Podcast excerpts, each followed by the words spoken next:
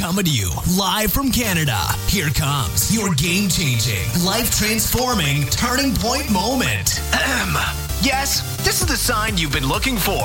You're listening to Engage City Church, Powered by hope, not hype. online at engagechurch.ca. So, um, if you have a Bible, if you flip to Romans chapter 7, and um, I want to kind of pick up from what some of Pastor Brett was speaking the last few weeks. He was talking about taking off our brave face and showing our game face, which just means taking off the face that we show everyone and allowing who we are, um, and with, with Jesus' help to show. And so, um, I don't even know why I turned on my iPad. This is the first time, and it was a mistake. So, Romans chapter 7, verse 21. I've discovered this principle of life that when I want to do what is right, I inevitably do what is wrong. I love God's law with all my heart, but there's another power within me that is at war with my mind. This makes me a slave to the sin that is still within me. Oh, what a miserable person I am. Who will free me from this life that is dominated by sin and death? Thank God the answer is in Jesus Christ our Lord. So you see how it is in my mind, I really want to obey God's law. But because of my sinful nature, I am a slave to sin. So now there's no condemnation for those who belong to Christ Jesus. And because you belong to him, the power of the life giving Spirit has freed you from the power of sin that leads to death. The law of Moses was unable to save us because of the weakness of our sinful nature. So God did what the law could not do. He sent his own son in a body like the bodies we sinners have. And in that body, God declared an end to sin's control over us by giving his son as a sacrifice for our sin. He did this so that the just requirement of the law would be fully satisfied for us who no longer follow our sinful nature, but instead follow the Spirit. I just want to pray quick. God, we just thank you for who you are, God, and what you're doing in our lives. We thank you that, that you gave us a solution to the unanswerable question, God, that we know that Jesus gives us the ability to move forward into what you're calling us to. Lord, we just pray that today you'd speak to our hearts and our minds, that we would know who you are and we'd know who, who we are in relationship with, with you. God, we love you so much and we honor you today. In Jesus' name I pray. Amen. So, when we read Romans uh, chapter 7, 21, and all the way up to what I just read, what that's kind of an example of is that's an example of a law, or another way to put law is almost like a resolution. So, I'm sure many of us have, have made a New Year's resolution, whether that's like losing weight or not eating cookies or not eating chocolate. Um, some of my family members uh, always do these things where they don't eat chocolate and chips for like two months, and I'm like, that sounds like two months with no fun. So I never join them. Um, but this week, I was, uh, I was, we were at home uh, with my, my parents, and my brother, my brother was there, and he wasn't eating any of the pasta. And so we were like, Phil, like, what's going on? And now, if anyone's met my brother, you know, you know that he's like, just like jacked. Okay, he's like perfect shape. He's always been in good shape. When he was like 15, his main source of food was bananas because it was just so healthy. Um, he's just one of those guys who just goes to the gym all the time and just wants to take care of his body. And so he's already in like great shape. Like most of us would like to eventually get to the point he's at for one day, and then we just give up and backslide and be exactly like we are now. Um, not saying that when I say we, I mean me. Anyways, um, and so we were we were having dinner, and I asked my brother like, "Why are you not eating the pasta?" And he said, "Well, I decided to go on like the keto diet." And I was like, "What the heck? Like, what is wrong with you?" And he was like, "Well, yeah, like I just think it's like a good decision." I was like, "Why do you need to go on the keto diet? Like, you're already destroying all of us, and this is making me feel worse about myself." And he was like, "Well, you know, I just I gained like 12 pounds, and so like I really need to lose that weight." And I'm like, "12? Where is it? Like I don't see 12 pounds. Like that's ridiculous." And so, pretty much what I'm saying is that we, there's all all of us have standards in our life. There's always a law or a requirement or a moral standard. All these things that we're trying to attain to. What my body's trying to attain to is what my older brother's body looks like. But don't ever tell him that if he comes here. Um, but we all have these things that we're trying to reach. We have these goals and we have these, these laws and these standards. And what the Apostle Paul is talking about here is that there's a standard, the, the standard that was in the Bible that, that God spoke to Moses when Moses went up the mountain. That, that's the standard that we're trying to reach. And, and for some of us, we don't even believe in that standard. Maybe we have our own standard. Maybe we um, have a different standard. And so Um, when I was younger, when I was about 20 years old, um, I was living in my parents' house, and for any of the 20 year olds who are here uh, who live at their parents' house, they know that they don't actually live at their parents' house.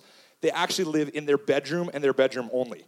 Because as soon as you get out of your bedroom and you go to the living room to do something, you know, just want to just want to enjoy some sunlight or something, you know your parents are going to ask you to do something and you don't want to do it. You just don't want to deal with that. You're an adult. You want to have your own space. You want to do your own thing. Don't tell me how to live my life, but please give me free rent and free food. That's what it's like to be a 20 year old. So I was in that situation, and I, you know, I was I was in my room, and when you're 20, you're also like desperately trying to figure out what to do with your life. Uh, here's a little secret: you're never gonna find out, so it's fine. Um, and no one will. Um, we just take one step at a time. But so I was trying to figure out what to do with my life, and I was just praying. I was like, God, what am I supposed to do? And I just like felt like, okay, I need to go. I need to go pray. And so if you grew up in the church at all or you you know you've heard anything with church, you might have heard of this thing called a prayer closet. And so what a prayer closet is is a place where you can go and you can just have no distractions and you can spend time praying to God. And so I didn't have a prayer closet because I just had my, my, my bedroom and that's it. So I needed to find a prayer closet. So one thing I did have also was a 1994 Toyota Camry. Uh, great car. I would highly recommend it. I would go back and buy it again if I could. Um, and I decided that I was going to go for a little drive and just spend some time praying, seeking direction for my life. And so I hop in my car and I'm like cruising down the road and like, you know, like pretty much the most innocent person ever, right? Like I'm not doing anything wrong. In fact, I'm actually praying right now, like the most straight edge thing you could possibly think of doing. And um, and so I'm just like cruising and and you know following the speed limits and everything. And all of a sudden, I look behind me and there's two police cars that are like rushing up to me with their lights on and i'm like oh boy like this is this is not a good situation. I gotta pull over because they're clearly going to get a bad guy right now and i don't want to be in their way. So i pull over and next thing i know one of the cop cars is like aggressively angle parking in front of me like you know the angle park like you're not allowed going anywhere kind of thing. And the other guy like stop goes behind me and like blocks me and i'm like what is going on? Like i was just praying like this is this is like this this isn't cool. And so so i'm sitting in my car and i'm just like so confused as to why these cops are pulling me over. And then like four cops get out of the, the two cars and i'm like oh my goodness like this is aggressive. And there's one cop who's got like it makes no sense because it was the middle of the afternoon like bright sunny. He's got like a flashlight. And he comes up to the back of my car. He's like looking in the back of my car. I'm like why do you need a flashlight bro? Like i'm not doing anything wrong and so, you know, I'm, I'm getting like a little nervous here, and I'm like, okay, well, when the police pull you over, they always ask for your license and registration. So I was like, I'll just like get ahead of the get ahead of the curve here, and I'll grab my wallet uh, with my license, and then I'll I'll go into the glove box and I'll grab my registration. Well, I don't think cops really like seeing someone's hand go to the glove box right as they're approaching with a flashlight in the back. So looking back on that now, uh, I would not have done the same thing. And um, and so these cops are like approaching me like I'm like a suspect, an armed suspect. And I'm just like, this, this is crazy. Like, I, I was so innocent.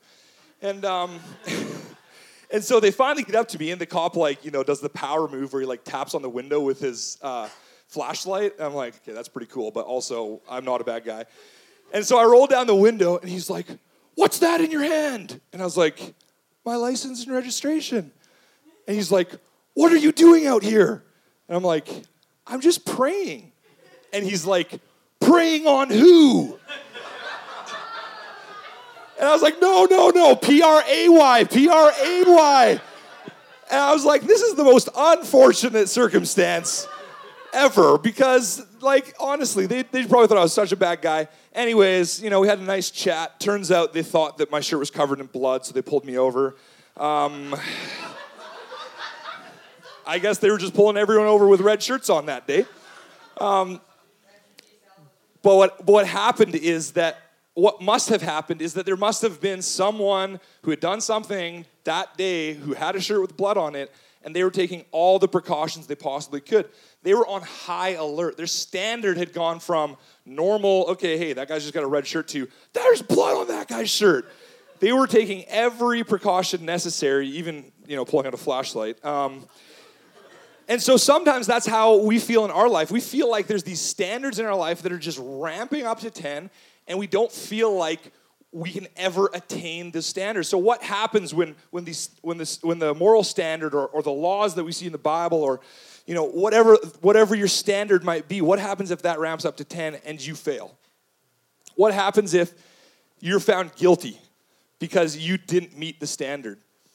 Well, today I want to talk about that. I want to talk about shame that can so easily come into our lives and control us and make us believe that we can't take the next step, that we can't become more like God every single day. So Romans 7:21 says, "I have discovered this principle of life, that when I want to do what is right, I inevitably do what is wrong. I love God's law with all my heart, but there's another power within me that is at war with my mind. This power makes me a slave to the sin that is still within me. Oh, what a miserable person I am." Who will free me from this life that is dominated by sin and death? I think a lot of us live our day to day lives feeling exactly like that. The writer of this book is the Apostle Paul, and, and he goes through all of, all of Romans. The first part of Romans is all about the law and how we aren't good enough to even make the law. The law isn't a bad thing, but we just can't get there. And what shame does is it says that we're not good enough. So, shame, the definition is a painful feeling of humiliation or distress caused by the consciousness of wrong or foolish behavior. So, what Paul's saying here is, I can't do it. I'm not making it. I'm not cutting, I'm not making the standard here. And you know? He's not even necessarily just talking about the law of the Bible, but he might be talking about a moral standard that he set in his own life. There's a lot of us who, who live by a moral standard, and we might feel like we're not cutting it. In other words, what Paul was saying is, I know what I should be doing, but I don't do it. What am I supposed to do? Someone please help me.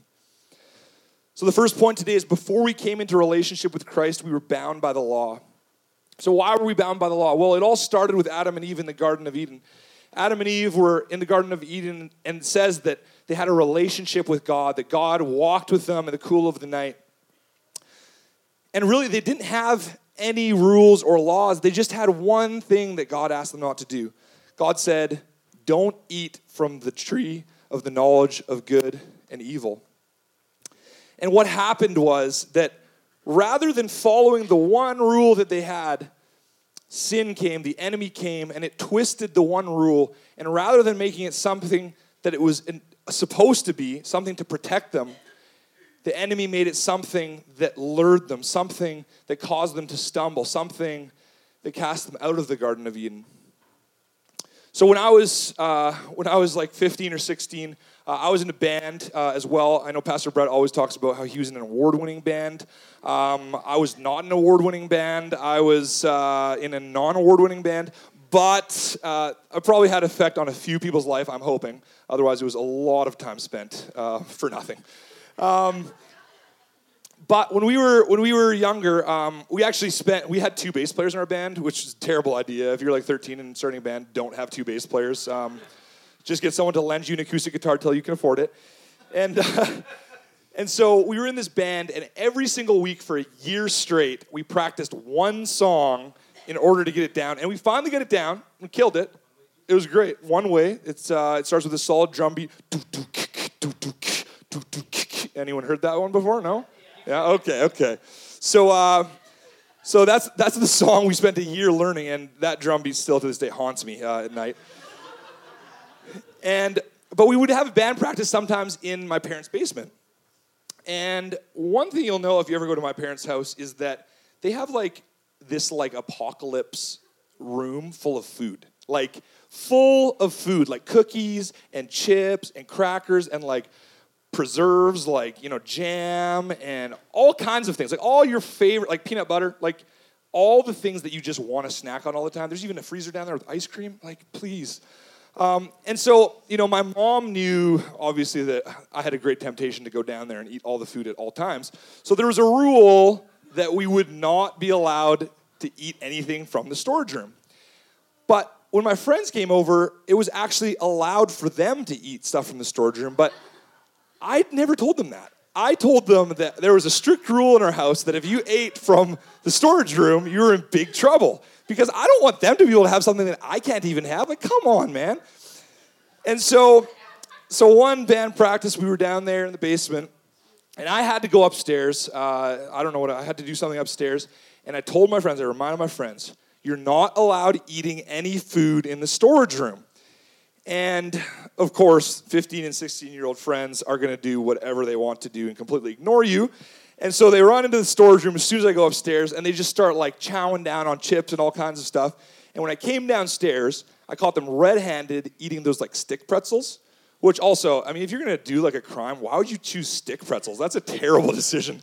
Um, but that's just an aside. So I catch them eating these stick pretzels, and I'm just like, are you kidding me, guys? I told you not to eat the pretzels. And once again, when you're 15 or 16, like I was a year older than all my friends back then, so like, you know, I was in control of the disciplining as well. Um, but when you're 16, you kind of have a little bit of a skewed idea of what discipline actually looks like. And so uh, what I ended up doing is that I grabbed my friend Brennan and I like grabbed him like this, and I grabbed one of the pretzel sticks that he was eating, and I took it and I stuck it up his nose. And you know, I got a little out of hand and I stuck it a little bit too far so that when I pulled it out of his nose, it was just pouring blood all over the floor. and so, you know, I think about that story and I just think, you know what? Brennan, he, he had that coming. He didn't meet the standard that was required. And so there was consequences to it, right? We can all understand that. It wasn't my fault. But but we all live we all live in a place where there's standards that we just can't meet. And whether there's an actual consequence in the real world or we just feel so much shame or guilt, it affects us every single day. And sometimes people will say, Oh, I didn't grow up in the church. You know, my parents were pretty, like, you know, free spirited. I didn't have much, many rules. So there's no such thing as a law, there's no such thing as a moral standard. Well, Paul actually talks about this earlier on in Romans. In Romans 2, he talks about this and he says, even Gentiles who do not have God's written law show that they know this law when they instinctively obey it, even without having heard it.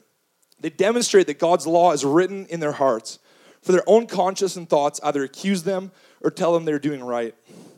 And this is the message I proclaim that the day is coming when God, through Christ Jesus, will judge everyone's secret life. See, it doesn't matter whether we grew up in the church or not. Every single one of us has some sort of moral standard that we're trying to get to even if you feel like you don't have a moral standard, we all have seen what happens on social media when someone, you know, someone assumes something about someone else and then they just put it on social media. It's a public shaming thing. And it's almost like there is, uh, people are getting convicted of stuff before there's even a trial, before anything's happening because of this public shame, this standard that the world has set out there. So we all live under a standard. But the problem is that because we all live under a standard, most of us can't attain that standard. And even if we do attain the standard we're trying to get to, there's always going to be a greater moral standard. There's always going to be someone who's better than us. There's always going to be more that we could do. And we fall short. So, what do we do? Well, Paul says here, What a miserable man I am because I can't do what I want to do.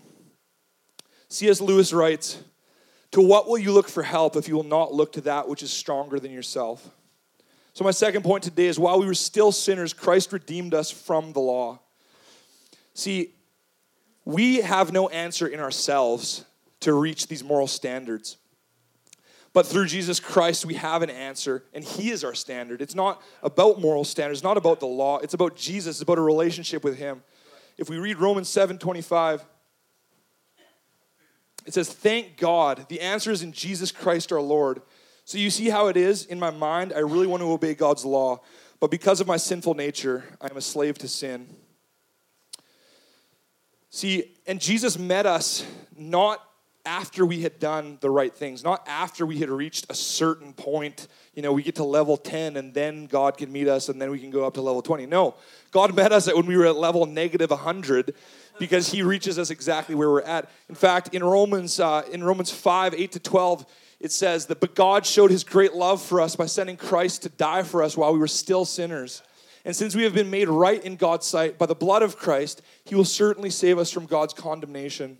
For since our friendship with God was restored by the death of his Son while we were still his enemies, we will certainly be saved through the life of his Son. So now we can rejoice in our wonderful new relationship with God because of our Lord Jesus Christ has made us friends of God. When Adam sinned, sin when Adam sinned, sin entered the world. Adam's sin brought death, so death spread to everyone, for everyone sinned. You see, whether we believe that when Adam sinned that we all have original sin or or not, every single one of us has fallen short at some point in our lives. Every single one of us has a standard. What this scripture says is it doesn't matter if you believe in, in what scripture says, it doesn't matter if you believe in a higher standard. There is always a standard in the world. And whether we like it or not, we're trying to reach that standard. See, the only way to move past living in shame and letting sin rule is to begin living in the Spirit. In, in chapter 8 of Romans, the Spirit's actually mentioned 21 times. It's the most times that it's mentioned in the whole New Testament in one chapter. And I thought about it I was, I was thinking, why, you know, why is it mentioned so many times? In chapter 8. And, and it's because chapter 8 is the answer to the question that Paul has been building up to all the previous chapters. He's building up, he's talking about the law, he's talking about, you know, I can't do it like, you know, the Israelites tried to follow the law and they failed. And, and you know, Adam and Eve failed, and, and every single person failed, and I failed. So, what do I do? How do I reach this thing that I know I'm supposed to get to? And then he pulls out the Holy Spirit 21 times in that chapter because the Holy Spirit is who we constantly need to be going back to. It's not just one time, it's not just two times, it's not just three times, it's not just four times, it's every single time, every single day. When we feel like we're not cutting it, we need to go to the Holy Spirit and ask Him for guidance and direction in our lives. So, a few weeks ago, um, this guy that was like, this guy that I knew when I was growing up, um, he wrote a book and then randomly emailed me one chapter of it the other day. So I was like, well, I guess I got to read it. So uh, I read the, honestly, I skimmed it. I didn't read the whole thing, but I read, I skimmed it. And when I was skimming it, one of the things I saw was um, that we should really be spending more time with God on like, on a day-to-day basis, just like on, in the random times, right? Not, not like, oh, I'm just to go pray for half an hour, but like, hey, I'm just walking to the mall or something and so I should spend some time praying to God. So I decided, uh, I was actually at the mall. Um, I was buying Haley some chocolates because I'm the greatest husband ever. Um, actually, it was the first time I ever bought her chocolates, so that's pretty awkward. Um, but she did like them. So, so I was walking through the mall, and, and I had these, uh, I just had this moment of realization where I'm like, oh, you know what? I need to spend some time with God. And so I just like, I prayed, but every single time I ask God what He wants to tell me, I always feel like He says the same thing. And I, I, I feel like it's kind of wrong because what I hear Him say every single time is, Seb, I love you. And now, for me, it kind of feels like that's kind of egotistical, right? Like, I'm talking to the creator of the universe, and I'm asking him what he wants to say, and what he says is, God, I love you every single time. And I'm like, no, okay, God, like, I want you to tell me what you actually think. I want you to tell me that I need to go to the other chocolate shop because this chocolate shop is not cutting it as a husband. I want you to tell me that I didn't do well enough and I need to do better in this area. I want you to tell me this, this, and this. I want you to give me clear direction about the next task that I'm supposed to do so that I can reach the next level.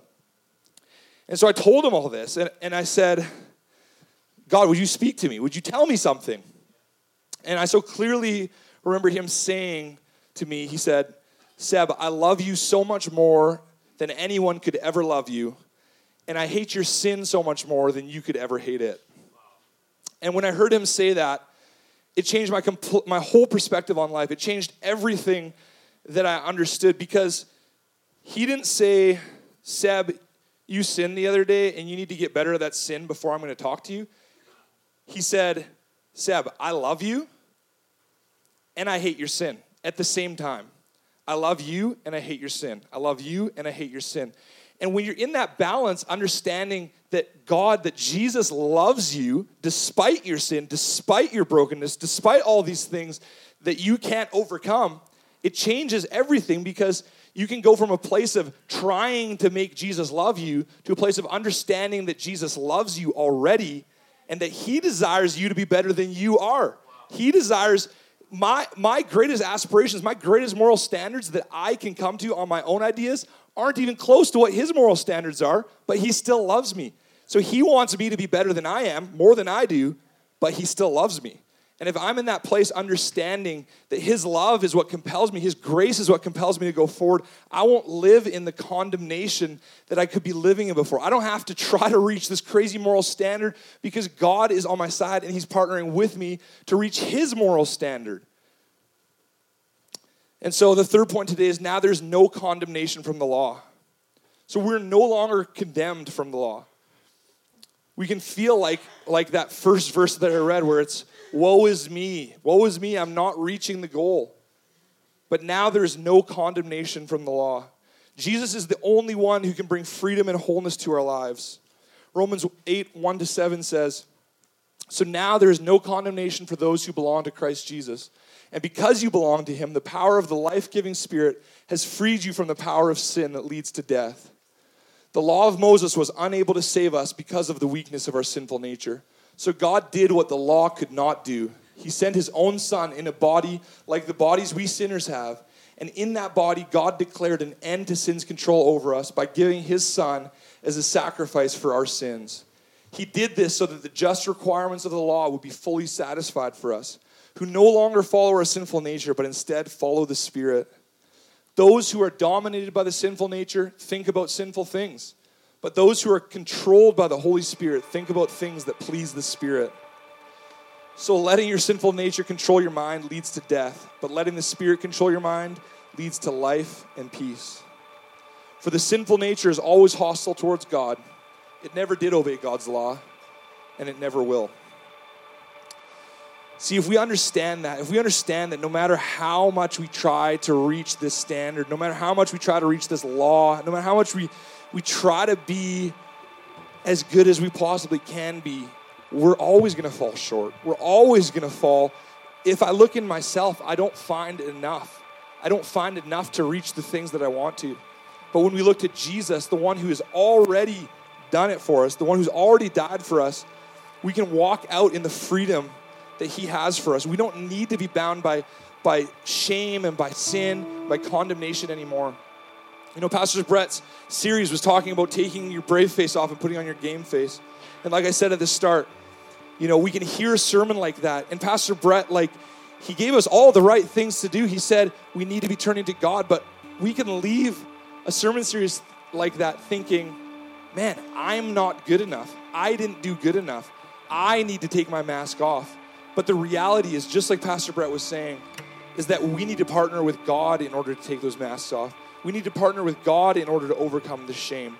And as soon as we understand our right standing with Christ, that, that we are already redeemed, that we're already set apart as his sons and daughters, then we can walk forward in the life that he's given us. We can walk forward not having to, to worry about shame, not having to worry about, you know, I didn't make it. Rather, when we don't make it, we can understand that we can always turn back to God and that his grace is so big and so wide and so good that no matter what I do, his grace is still there, picking me back up and saying, Seb, I love you more than anyone could ever love you. And Seb, I'm going to work on this sin that we both hate. And so today, uh, why don't we just all stand up? I want to read Romans 8 12 to 14. It says, Therefore, dear brothers and sisters, you have no obligation to do what your sinful nature urges you to do. For if you live by its dictates, you will die. But if through the power of the Spirit you put to death the deeds of your sinful nature, you will live. For all who are led by the Spirit of God are children of God. Today, I don't want to have a call to action of, you know, what sin do you want to lay down or, or what are the things that you're struggling with that you want to overcome. I want us to do exactly what I talked about today. And rather than focusing on the things that we can do, I want us to focus on God, focus on the Holy Spirit, focus on the one who can actually bring change. Because maybe you can bring change today, maybe you can bring change tomorrow, but eventually you'll come to the end of yourself, and the only one who can bring change is Jesus Christ. So as we sing this song, the lyrics are actually so so perfect for for what we're talking about today. Um, but just let's focus on the Holy Spirit. Let's focus on what God has done for us, and as we give Him our whole lives, He'll begin to make something beautiful out of us. You've been listening to the Engage Life, powered by Engage City Church. If you like what you heard, check out engagechurch.ca.